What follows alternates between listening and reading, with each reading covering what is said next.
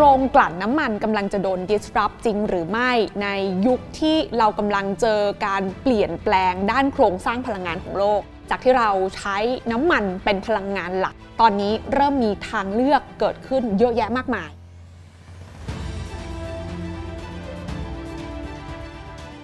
กระแส EV พลังงานทางเลือกและเทรนด์ลักโลกที่กำลังเกิดขึ้นในตอนนี้ จะทำให้หมดยุคทองของธุรกิจโรงกลั่นจริงหรือไม่ ไทยออยโรงกลั่นน้ำมันที่ใหญ่ที่สุดในประเทศไทยจะมองเรื่องนี้อย่างไร The Briefcase วันนี้ชวนทุกคนมาหาคำตอบกันกับคุณวิรัตเอื้อนรมิตร ประธานเจ้าหน้าที่บริหารและกรรมการผู้จัดการใหญ่บริษัทไทยออยจำกัดมหาชน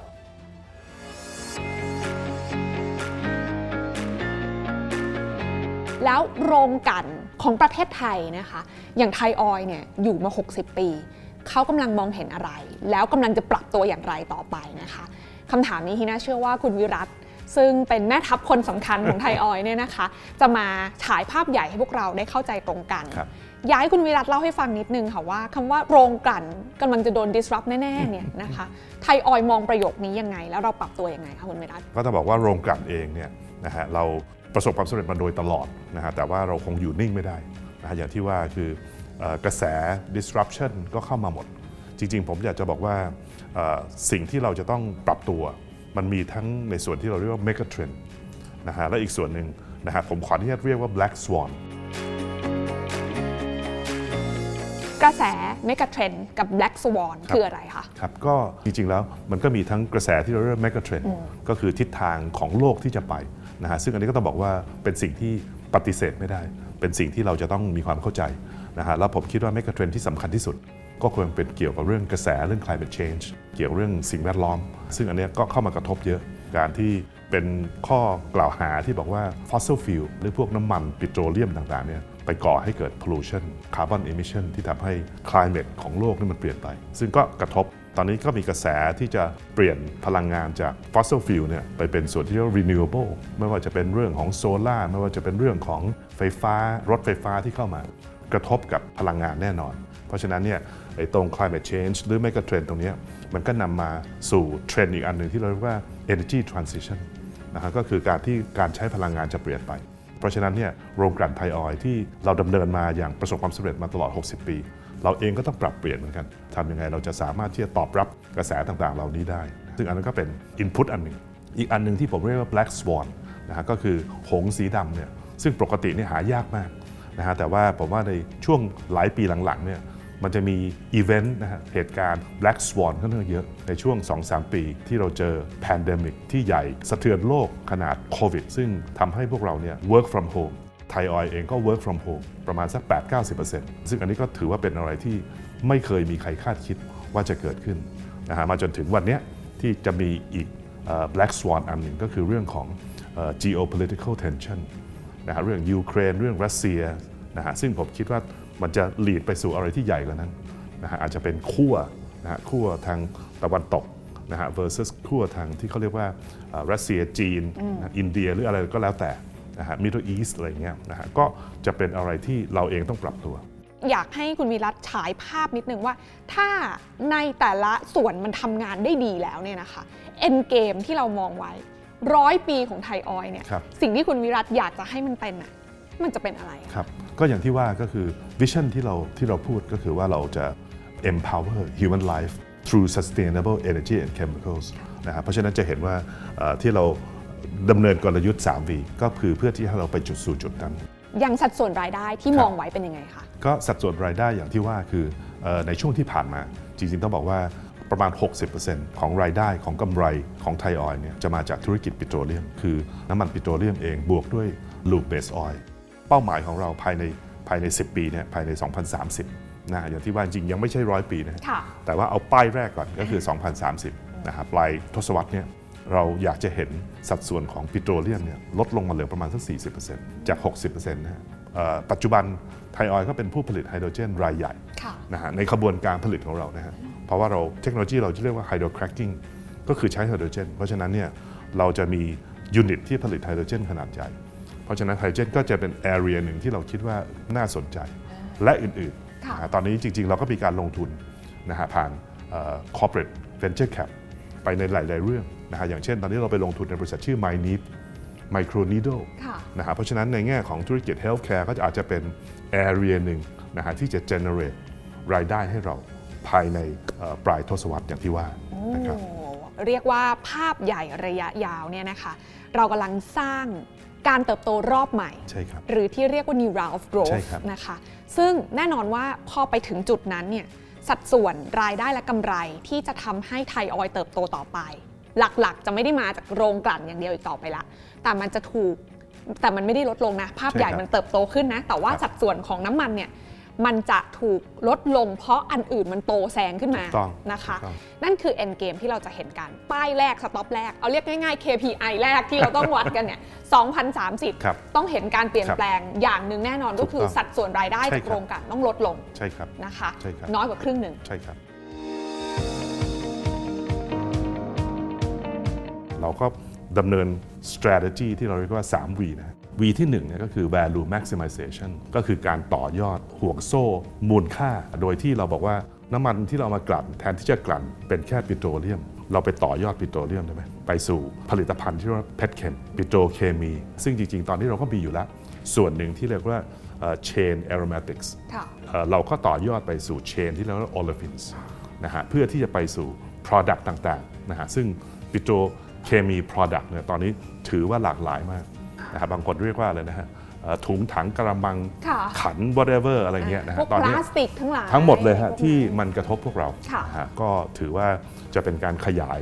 value chain ของเรานะฮะเพราะฉะนั้นเราก็จะไม่ได้หยุดอยู่แค่การผลิตน้ำมันปิโตรเลียม แต่ว่าจะต่อยอดไปสู่เพชรเคมต่อยอดไปสู่ผลิตภัณฑ์ที่เราเรียกว่า high value product ซึ่งพวกเนี้ยจะเป็นการเพิ่มมูลค่าให้กับ feedstock ของเรา ซึ่งหลักๆ ก็คือน้ำมันดิบ V ที่ 2 เราเรียกว่า value enhancement หรือเรียกว่า integrated value chain management ก็คือการที่จะใช้ logistics หรือ market เนี่ยเป็นตัวที่เปิดตลาดให้เรากว้างขึ้นไปสู่ภูมิภาค นโยบายของเราก็คือการที่จะใช้อาเซียน หรือ Greater อาเซียนเนี่ยเอเชียเนี่ยเป็นที่เรียกว่า playground ของเราทั้งหมด ไม่ใช่จำกัดอยู่ในแต่ประเทศไทยนะฮะหรือแม้แต่ประเทศเพื่อนบ้านแต่ก็จะกว้างขึ้น value ที่ 3 ก็คือ value diversification ก็คือการที่จะกระจายรายได้ของเราเนี่ยให้มันไกลไปกว่าปิโตรเคมี หรือปิโตรเลียมที่เรามีอยู่ ก็จะไปสู่ธุรกิจไม่ว่าจะเป็นพลังไฟฟ้านะฮะหรือว่าผลิตภัณฑ์อื่นๆนะฮะอย่างเช่นพวก biojet biofuel hydrogen หรืออื่นๆก็แล้วแต่ เพราะฉะนั้นเนี่ยยุทธศาสตร์ 3V ของเราเนี่ยจะทำให้ไทยออยล์ transform นะฮะจากการที่เป็นโรงกลั่นนะฮะไปสู่ที่เรียกว่า integrated energy and chemicals นะฮะซึ่งเชื่อว่าจะทำให้เราเป็นบริษัท ร้อยปีค่ะนะฮะจาก 60 ปีไปเป็นร้อยปีอย่างยั่งยืนอ่าเห็นภาพทีเดียวค่ะ สิ่งที่คุณรัฐบอกเราก็คือว่า ทุกวันนี้ทุกคนรู้ครับว่าพลังงานโลกกำลังเปลี่ยนไป เราอยู่ในยุคของการเปลี่ยนผ่านอย่างชัดเจนนะคะ การที่ไทยออยล์นั้นเป็นโรงกลั่นของประเทศไทย และประสบความสำเร็จมาอย่างยาวนานเราก็รู้เหมือนกันว่าเรากำลังจะโดน disrupt อย่างจังนะคะ ดังนั้นสิ่งที่เรากำลังจะไปก็คือกลยุทธ์ 3V ครับเนี่ยแหละ ไม่ว่าจะเป็นเรื่องของการเพิ่มครับมูลค่าเดิมใช่ครับขยายนะคะ จากเดิมที่เราแค่กลั่นน้ำมันออกมา แล้วเราก็ขายถูกนะคะ ตอนนี้ไอ้ตัวน้ำมันนั้นน่ะมันจะถูกต่อยอดเป็นสินค้าอื่นๆ เยอะแยะมากมาย ซึ่งก็คือสินค้าที่มันมีมูลค่าเพิ่มกว่าเดิมใช่ครับพวกปิโตรเคมีพันธุ์ทั้งหลายนะคะ ทางที่ 2 ก็คือตลาดครับนะคะครับตลาดแต่เดิมเราเหมือนเป็นผู้เล่นรายใหญ่อยู่ใช่ในสนามประเทศไทย แต่ในวันนี้คุณวิรัตบอกว่า ไม่เรามอง greater อาเซียนแล้ว ใช่เรากำลังจะยกระดับไปเป็นบริษัทในระดับภูมิภาค ถูกต้องและอย่างสุดท้ายนะคะ ก็คือเรื่องของการกระจายความเสี่ยง ใช่ซึ่งน่าจะเป็น new S curve ใหม่ถูกต้องของทางไทยออยล์ด้วยใช่ครับ นะคะ ประเด็นก็คือว่าแล้วณวันนี้เรากำลังค่อยๆ เตรียมความพร้อมอย่างไรถูกต้องนะคะครับที่จะไปถึงเอาสต็อปแรกก่อนใช่ก็ครัได้บนะคะ การบิวเรื่องของปัจจัยพื้นฐานให้เราเติบโตไปในแนวทางที่คุณวิรัตวางไว้เนี่ยเราทำอะไรบ้างคะ ก็จริงๆ ต้องเรียกว่าอย่างนี้ฮะเออไอไอ process นี่เราเรียกว่า transformation นะฮะสำหรับเรา transformation journey นะฮะป้ายแรกที่บอกว่าก่อนที่จะไปสู่ร้อยปีนะฮะเราก็จะจาก 60 ปีไปเป็นประมาณสัก 70 กว่าปีเนี่ยก็คือปลายทศวรรษ 2030 transformation journey เนี่ยนะฮะเราแบ่งเป็น 3 ส่วนหลักๆนะฮะส่วนละประมาณสัก 4 ปีนะฮะเราเริ่มมาตั้งแต่ปี 2018 เพราะฉะนั้นเนี่ยเฟสแรกนี่ก็คือ 2018 ถึงประมาณสัก 2021 แล้วก็ 2022 ไปจนถึง 2025 แล้วก็ 2026 ไปจนถึง 2030 อย่างที่ว่านี่ก็เป็น 3 ป้ายของ transformation journey นะฮะ 4 ปีแรกมันผ่านมาแล้วนะฮะ เราเรียกว่า accelerate reform นะฮะ เป็น timing 4 ปีนะฮะที่เราเริ่มโปรเจกต์ของการลงทุน โครงการใหญ่ที่สุดที่ไทยออยล์เคยทำมา แฟสแรกของการลงทุนเนี่ยซึ่งจะมีเรื่องของการที่เราลงทุนในโครงการขยายกำลังการกลั่นของเราขนาดใหญ่ ซึ่งเราเรียกว่าโครงการ Clean Field Project หรือ CFP ซึ่งอันนี้เราพิจารณาตัดสินใจการลงทุนรุ่นที่เรียกว่า FID นะฮะ Final Investment Decision เนี่ยในปี 2018 นะฮะซึ่งเป็นจุดเริ่มต้นของ Transformation Journey ของเราโครงการ CFP เนี่ย ตอนนี้ก็ดำเนินโครงการมาประมาณสัก 3-4 ปีแล้ว อันนี้เป็นโครงการสำคัญเพราะว่าจะทำให้ modernize นะฮะโรงกลั่นของเรา แล้วก็ create platform ที่เราจะต่อยอดไปสู่เพชรเข็มนะฮะอันนี้ก็เราดำเนินโครงการมาตั้งแต่ปี 2018 ถัดมาก็จะเป็นการที่เราไปลงทุนขยาย value chain นะฮะไปสู่ปิโตรเคมีในสายที่เรียกว่า olefins ปีที่แล้วเราก็ตัดสินใจไปลงทุน ในบริษัทชื่อ CAP นะฮะหรือจันทรา a อสรีเพชรเ m มซึ่งเป็นบริษัทปิโตรเคมีขนาดใหญ่ของอินโดนีเซียเอ่อ value chain ของ olefins ใช้เงินลงทุนประมาณสัก 500 กว่าล้าน US ดอลลาร์นะฮะหรือประมาณหมื่นกว่าล้าน ไปถือหุ้นประมาณสัก 15-16%ในบริษัท CAP ที่อินโดนีเซีย อันนี้ก็จะเป็นการต่อยอด value chain ของปิโตรเคมีหลังจากที่ CFP เสร็จ เราก็จะส่ง feedstock นะฮะในในลักษณะที่เรียกว่า naphtha นะฮะ light naphtha heavy naphtha เนี่ยไปอัปเกรดนะฮะที่ CAP ที่อินโดนีเซียนะฮะอันนี้ก็จะเป็นเฟสแรกที่เราเรียกว่า accelerate reform ค่ะนะฮะซึ่งเฟสแรก 4 ปีเนี่ยก็จบประมาณสักปีที่แล้ว ก็คือ 2021ค่ะตอนนี้เราเข้าสู่เฟส2 นะฮะเป็นการที่เราจะ deliver ไอ้โปรเจกต์2โปรเจกต์ใหญ่อันเนี้ยก็คือ CFP ซึ่งจะแล้วเสร็จภายในอีกประมาณสัก 2 ปีเนี่ยแล้วก็ CAP เองก็เหมือนกันนะฮะเราก็จะไปขยายกำลังการผลิตของโรงงาน CAP หรือ Chandra a s t r i ที่อินโดนีเซียสองอันเนี้ยก็จะเสร็จประมาณสักปลายเฟส2ของเรา ก็คือประมาณสัก 2024-25 เฟสนี้เราเรียกว่า building on strong foundation เป็น period ที่เราจะต้อง concentrate การ deliver เงินลงทุน 2 โปรเจกต์ใหญ่ นะฮะ maximize profit นะฮะแล้วก็ maintain ที่เรียกว่า financial discipline คือจะลงทุนเพิ่มเติมก็ต้องเป็นการลงทุนที่เอ่อมี quick return ไม่ใหญ่มากนะนะฮะก่อนที่เราจะไปสู่เฟสสุดท้ายของ transformation journey ของเรา อย่างที่เมื่อสักครู่คุณทีน่าเรียกว่า new round of growth ของเราค่ะนะฮะซึ่งก็คงจะเป็นช่วงประมาณสัก 2025 2026 ไปจนถึงปลายทศวรรษนะฮะซึ่ง expert ในในวงการเนี่ยหลายคนมองว่าน่าจะเป็น new golden age ของโรงกลั่นค่ะนะฮะเพราะต้องบอกว่าอย่างนี้ฮะคือถ้าเรามองว่าธุรกิจการกลั่นถูก disrupt เงินลงทุนในโครงการโรงกลั่นใหม่ๆ จะไม่มีแล้วนะฮะจริง ๆ แล้วหลังจากตอนนี้ไปเนี่ยจะไม่มีใครลงทุนนะฮะการกำลังการกลั่นใหม่นะฮะเพราะว่าเอ่อเงินลงทุนใช้เงินเยอะ แล้วมันก็ require return ที่ยาวค่ะ25 ปี 30 ปี ซึ่งหลายคนเริ่มมองไม่เห็นแล้วว่า มันจะ generate return ในจากธุรกิจปิโตรปิโตรเลียม refinery ได้ยังไงนะฮะเพราะฉะนั้นโรงกลั่นที่มีอยู่รวมทั้งเราด้วยนะฮะหลังจาก CFP เสร็จกำลังการกลั่นของเราจะเพิ่มขึ้นอีกประมาณเกือบ 40%จาก 275,000 เป็น4 0 0 0 0 barrel บวกด้วยการต่อยอดเพชรเคมเนี่ยจริงๆ ก็จะเป็น period นะฮะช่วงช่วงหลังของทศวรรษนี้จะเป็น period ที่เราเชื่อว่าเราจะสามารถที่จะได้ return นะฮะจากการลงทุนดีกว่าช่วงไหน ๆ ที่ผ่านมา นะฮะเพราะอย่างที่ว่าคือมันจะเป็นช่วง new round of growth หรืออาจจะเป็นช่วงที่เรียกว่า golden period ค่ะของ refinery นะฮะโอ้โหโอ้น่าสนใจมากเลยค่ะ เพราะหลายคนเนี่ยมักจะนึกว่าโรงกลั่นจะอยู่ยังไงต่อไปนะใช่คะครับแต่จากที่คุณแมทเล่าให้เราฟังมาจะเห็นว่าจริง ๆ แล้วเนี่ยเขาเรียกว่าการลงทุนของธุรกิจโรงกลั่นน่ะ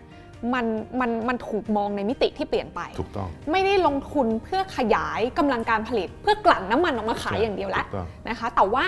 การลงทุนรอบใหม่ในป้ายแรกที่คุณวิรัตบอกเนี่ย 12 ปีเนี่ยที่เริ่มตั้งแต่ 2018 ที่ผ่านมาครับ4ปีแรกคือการเร่งการเติบโต เรารู้แล้วว่าเราต้องไปทางไหน เราต้องหา V ที่บอกว่าเป็น value maximization ถูกต้องเราก็เลยต้องลงทุนตัวลงกลั่นที่สามารถรองรับ แพลตฟอร์มการเติบโตรูปแบบใหม่ ไม่ใช่แค่นั้น แต่ว่าการลงทุนมหาศาลรอบนั้นเนี่ยมันยังไปเชื่อมโยงกับการขยายตลาดด้วย ก็คือไปลงทุนในอินโดนีเซียใช่ด้วครัยบนะคะ อันนี้ลงทุนเสร็จไปเรียบร้อยแล้วครับในเฟสที่ 2 ต่อมาเนี่ยต้องเริ่ม ทำได้จริง ซึ่งนี่แหละช่วงนี้แหละนะคะ เริ่มทำได้จริงต้องแบบ maximize return ออกมา ซึ่งแน่นอนการลงทุนโปรเจกต์ขนาดใหญ่แล้วเนี่ยมันต้องใช้เวลาในการที่จะทำให้เข้ารูปเข้ารอย จนกระทั่งพอเข้าสู่เฟสสุดท้าย ช่วงปลายทศวรรษนี้ เราจะได้เห็นยุคทองของโรงกลั่นถูกต้องอีกครับครั้งหนึ่งถูกต้อง ซึ่งใครจะไปคิดว่าลงกลั่นในวันนี้ที่ทุกคนมองว่ามันถูก disrupt เนี่ยใช่ครับมันจะกลับมามีการเก็บเกี่ยวที่หลายคนคาดไม่ถึงใช่ครับนะคะใช่ครับ สิ่งที่คุณวิรัตกำลังจะบอกเราก็คือว่าเพราะคนอื่นไม่ลงทุนแล้วไง ใช่ครับ แล้วมันมี barrier of entry ค่อนข้างสูง ครับซึ่งไทยออยเห็นตรงนี้ครับนะคะ ครับแล้วมันก็คือการเก็บเกี่ยวเมล็ดที่เราหว่านไป มันก็ถูกต้องงอกเงยออกมาในช่วงนั้น ซึ่งครับแน่นอนว่าการที่เราจะไปถึงช่วงเวลานั้น ณ ครับ วันเนี้ยที่บอกว่าเราลงทุนไปเรียบร้อยแล้วนะคะกำลังการผลิตใหม่ที่จะเพิ่มขึ้นมา ครับรวมไปถึงเรื่องของการลงทุนที่อินโดนีเซียครับ เนี่ยนะคะ phase ปัจจุบันเนี่ยเป็นยังไงแล้วบ้างครับ feedback ล่าสุดครับที่เกิดขึ้นมันเป็นไปตามแผนที่คุณครับนัทมองไว้ไหมก็คะก่อนจะตอบในส่วนของโครงการ 2 โครงการใหญ่ ก็ต้องต้องเรียนอย่างนี้ครับว่าจริง ๆ เวลาที่เราบอกว่าธุรกิจปิโตรเลียม ธุรกิจการกลั่นถูก disrupt จริง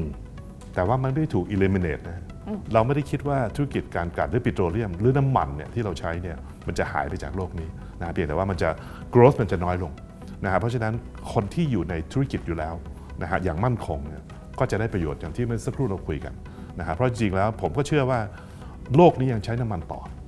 นะฮะมันจะมี2 2 factor ใหญ่ ๆ ที่ทำให้พลังงานอื่นมาทดแทนพลังงานปิโตรเลียมไม่ค่อยได้ อันที่หนึ่งเราเรียกว่า high density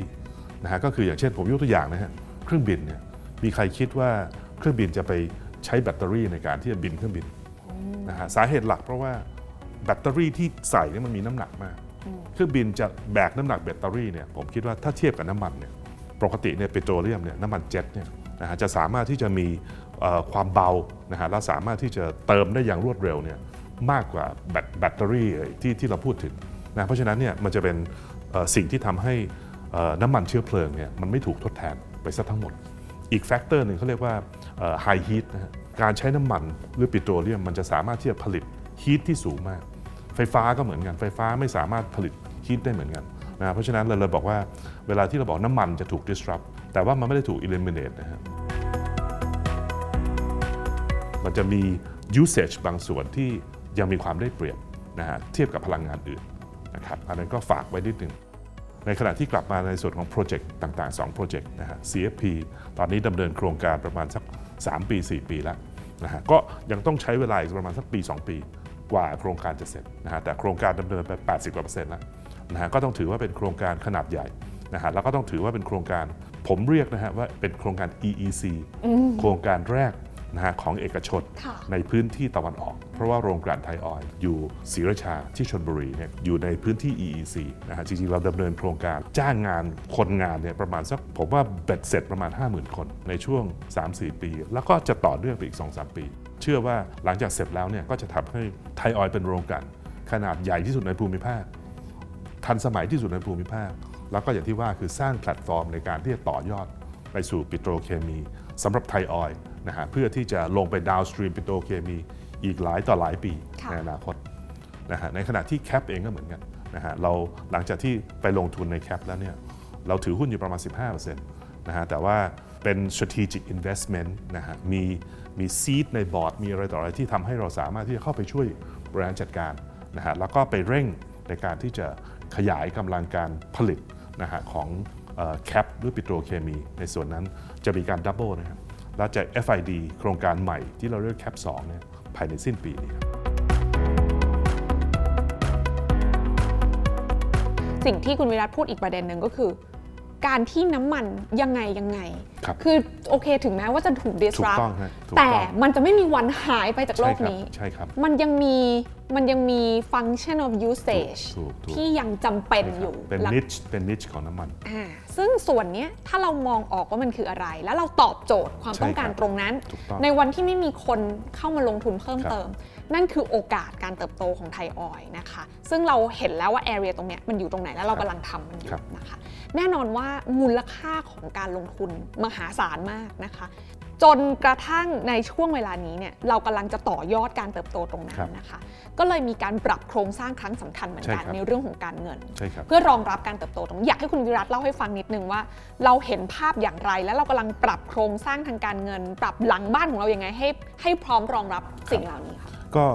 การปรับโครงสร้างทางการเงินนะฮะหรือที่เราเรียกว่า financial restructuring มันก็เป็นส่วนหนึ่งของแผนยุทธศาสตร์ของเรานะฮะคือการที่เราจะ transform ใช่ไหมฮะจากโรงกลั่นในอดีตคือคือเราหลักหลักก็คือโรงกลั่นเราจะไปสู่ integrated นะฮะ crude to chemicals นะฮะหรือที่เรียกว่า sustainable energy and chemicals ที่ว่าเนี่ยนะฮะเราก็จะ transform transform ธุรกิจแล้ว เราก็ต้อง transform นะฮะฐานการเงิน financial structure ของเรา ก็จะมีการเพิ่มทุนนะฮะเพื่อที่จะทำให้เรามีฐานทุนที่ใหญ่ขึ้นค่ะนะฮะอีกหน่อยเราจะเป็นบริษัทที่ใหญ่ขึ้นนะฮะมีธุรกิจที่หลากหลายมากขึ้น ครอบคลุมมากขึ้นนะฮะเพราะฉะนั้น financial structure หรือฐานทุนของเราก็ต้องใหญ่ขึ้นนะฮะเพราะฉะนั้นเนี่ยตอนนี้อยู่ในช่วงที่เรากำลังเอ่อดำเนินการเพิ่มทุนนะฮะเรากำลัง raise fund อยู่ส่วนหนึ่งนะฮะส่วนหนึ่งก็เป็นเพราะว่าเงินจำนวนเนี้ยจะเป็นเงินที่เราเอาไปจ่ายคืน ปีที่แล้วที่เราไปลงทุนแคป นะฮะประมาณหมื่นกว่าล้านเนี่ยนะฮะเอ่อจริงๆเบ็ดเสร็จประมาณสักสี่หมื่นกว่าล้านนะฮะที่เราไปลงทุนแคปเนี่ยนะฮะเราเรากู้เงินนะฮะโดยที่เรียกว่า bridge loan กู้แบบสั้นค่ะๆนะฮะโดยที่มีแผนในการ take out หรือจ่ายคืน bridge loan นะฮะโดยเอ่อสองสองโปรเจกต์อันที่หนึ่งคือเราจะขายหุ้น GPSC ที่เราถืออยู่ ก็คือธุรกิจไฟฟ้าที่เราถืออยู่เนี่ยสักประมาณสัก 10%การขายหุ้น GPSC ทำให้เรามีกำไรเนี่ย capital gain เนี่ยต้องจ่ายภาษีส่วนหนึ่ง นะฮะส่วนนี้ก็จะเป็นส่วนหนึ่งที่เราจะเอาไปจ่าย bridge loan อีกส่วนหนึ่งก็คือการเพิ่มทุนนะฮะเราจะเพิ่มทุนนะฮะด้วยจำนวนเงินไม่เกินประมาณสักหมื่นล้านค่ะหมื่นหมื่นล้านเศษๆนะฮะโดยการขายหุ้นให้ผู้ถือหุ้นเดิมส่วนหนึ่ง และอีกส่วนหนึ่งเราจะขายหุ้นให้กับนักลงทุนใหม่ ก็จะเป็นเขาเรียกว่า preferential public offering ก็คือปนปนๆกัน เป็นค่ะ combination ของการขายหุ้นให้ผู้ถือหุ้นเดิม และการขายหุ้นในนักลงทุนใหม่นะฮะเนื่องจากมีความสนใจจากนักลงทุนใหม่เข้ามาค่ะนะฮะตอนนี้ก็อยู่ในกระบวนการที่ดำเนินการทั้งสองส่วนนะฮะการขายหุ้น GPSC คงแล้วเสร็จภายในไตรมาสสองนะฮะในขณะที่การเพิ่มทุนนะฮะก็น่าจะแล้วเสร็จประมาณสักไตรมาสสามอืมเห็นภาพค่ะว่ามีการปรับโครงสร้างทางการเงินนะคะเพื่อที่จะเตรียมความพร้อมครับรองรับการเติบโตรอบใหม่ ต้องพูดแบบนี้นะคะ แต่แน่นอนในมุมของนักลงทุนพอได้ยินแค่ headline อะมักจะรู้สึกว่าเฮ้ยทำไมต้องเพิ่มทุนด้วยนะคะ กับประเด็นที่ 2 ก็คือขายหุ้น GPSC ทั้งทั้งๆที่ก็ถือไม่ต้องนานนะคะครับขายทำไมอะได้ยินคำตอบไปแล้วนะคะว่าจริง ๆ แล้ว GPSC ก็ยังมีการเติบโตของใช่เขาครับเข้าใจว่าอันเนี้ยเพื่อให้ไทยออยล์โฟกัสมากขึ้นหอใช่เปล่าครับะในส่วนของการเพิ่มทุนบอกเพิ่มทุนทำไม ก็ต้องเรียนว่าเพิ่มทุนเพื่อให้เรา competitive นะฮะการเพิ่มทุนจะช่วยในเรื่องของ เอ่อเรียกว่า financial gearing นะครับค่ะนะฮะทำให้ฐานทุนสูงขึ้น เราก็กู้เงินได้มากขึ้นทำให้เรามี financial support นะฮะที่จะเอาไปสนับสนุนการขยาย new round of growth ของเราได้ทำให้เราสามารถ maintain financial ratio ที่ดีนะฮะแล้วมี credit rating ที่แข็งแกร่งนะฮะซึ่งอันนี้จะเป็นประโยชน์ในการที่เราจะมีต้นทุนฐานการเงินที่ถูกนะฮะ financial financial strength นะฮะแล้วก็ low financial cost ค่ะนะฮะพวกนี้จะทำให้เราสามารถที่จะไปต่อยอดแผนยุทธศาสตร์ของเราได้อย่างมั่นคง จริง ๆ สิ่งที่เราชวนมาคุยวันนี้ เพราะว่าอยากให้นักลงทุนทุกท่านเห็นภาพว่า การเพิ่มทุนของกิจการในหลาย ๆ กิจการ มันก็มองได้หลายแง่มุม แต่สำหรับไทยออยเองเนี่ยเรากำลังมองเกมยาว เราชวนทุกคนเนี่ยมาร่วมกันสร้างฐานเพื่อหาผลประโยชน์ในเกมยาวพร้อม ๆ กันนะคะ ดังนั้นแล้วเนี่ยการเพิ่มทุนครั้งนี้อย่างที่บอกว่าถ้าเรามองในเชิงของประโยชน์ที่จะเกิดขึ้นกับผู้ถือหุ้น และบริษัทเอง ได้ต้นทุนทางการเงินที่ถูกลงนะคะ แล้วก็สามารถ เขาเรียกว่าอันนี้มันก็เป็น V หนึ่งใช่ไหมคะใช่ครับ value diversification ครับนะคะ คือถ้ามองในมุมของของของไทยออยเป็นหนึ่งในนักลงทุน เราก็ต้องการการลงทุนที่คุ้มค่าที่สุด แล้วก็ต่อยอดการเติบโตได้ดีที่สุด นั่นก็คือการกระจายการลงทุนไปทั้งในตลาดใหม่ด้วย แล้วก็ไปใน value chain ใหม่ ๆ ก็คือการย้ายจาก GPS GPSC ก็อย่างที่บอกแล้วเขาก็ยังเติบโตของเขา แต่แค่ว่าเรามองว่าอะไรที่มันจะต่อยอดกับเรามากกว่าปลั๊กแล้วมัน1บวก1มากกว่า2ถูเนี่ยกต้องนะคะ นั่นก็คือCAP ที่อินโดนีเซีย ซึ่งหลังจากเนี้ยเราจะได้เริ่มเห็นนะคะ เรื่องของเรื่องของโครงสร้างรายได้ที่จะเปลี่ยนไป ทีนี้อยากถามต่อค่ะว่า ถ้าทุกอย่างเรียบร้อยแล้วแบบนี้นะคะ ก็คือเราได้ การปรับเปลี่ยนโครงสร้างทางการเงินพร้อมละนะคะ stage ต่อไปที่ที่นักลงทุนจะคาดหวังได้ เอาง่ายๆว่า Return ที่เราจะได้กลับมา จากทั้งตัวของอาตัวของ Greenfield Project ที่ที่ลงทุนไปแล้วนะคะ กับตัวของ Cap เราจะเริ่มรับรู้รายได้กันเมื่อไหร่ยังไงคะคือต้องเรียนว่าอย่างนี้ฮะคือเอ่อเราให้ความสำคัญกับการดำเนินการแผนตามแผนยุทธศาสตร์ของเรานะฮะจะเห็นว่าจังหวะจะโคดเนี่ยมันจะค่อนข้างจะ ลงตัว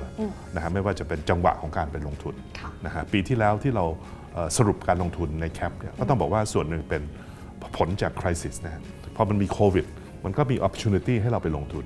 ตอนที่ถูกๆ จะเห็นว่าเราไปสรุปตรงนั้นเนี่ยเราก็ถือว่าได้เอ่อลงทุนในในบริษัท CAP เนี่ยนะฮะในราคาที่ค่อนข้างถูกนะฮะในขณะที่วันเนี้ยจะเห็นว่าเออพอเรามาเพิ่มทุน หรือมาขายหุ้น GPSC ก็เป็นจังหวะที่พื้นฐานของธุรกิจของเรา เริ่มดีขึ้นเรื่อยๆนะฮะเอ่อสองปีที่แล้วเนี่ยเอ่อธุรกิจการกลั่นเนี่ยค่อนข้างโดนกระทบจากโควิด แต่วันเนี้ยโควิดก็เริ่มที่จะ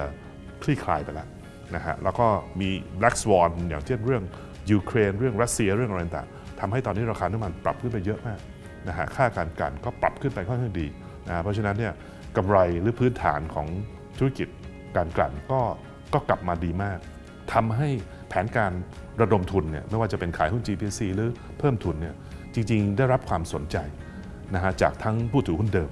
นะฮะแล้วก็จาก New Investor ที่อาจจะยังไม่ถือหุ้นไทยออยล์เนี่ยเข้ามาเยอะมากนะก็ต้องบอกว่าเป็นช่วงจังหวะที่เหมาะสมค่ะนะฮะแล้วซึ่งเราก็เชื่อว่าพอเราได้เงินตรงนี้เราก็จะไปเอ่อจ่ายคืน bridge loan นะฮะทำให้เอ่อโครงสร้างของ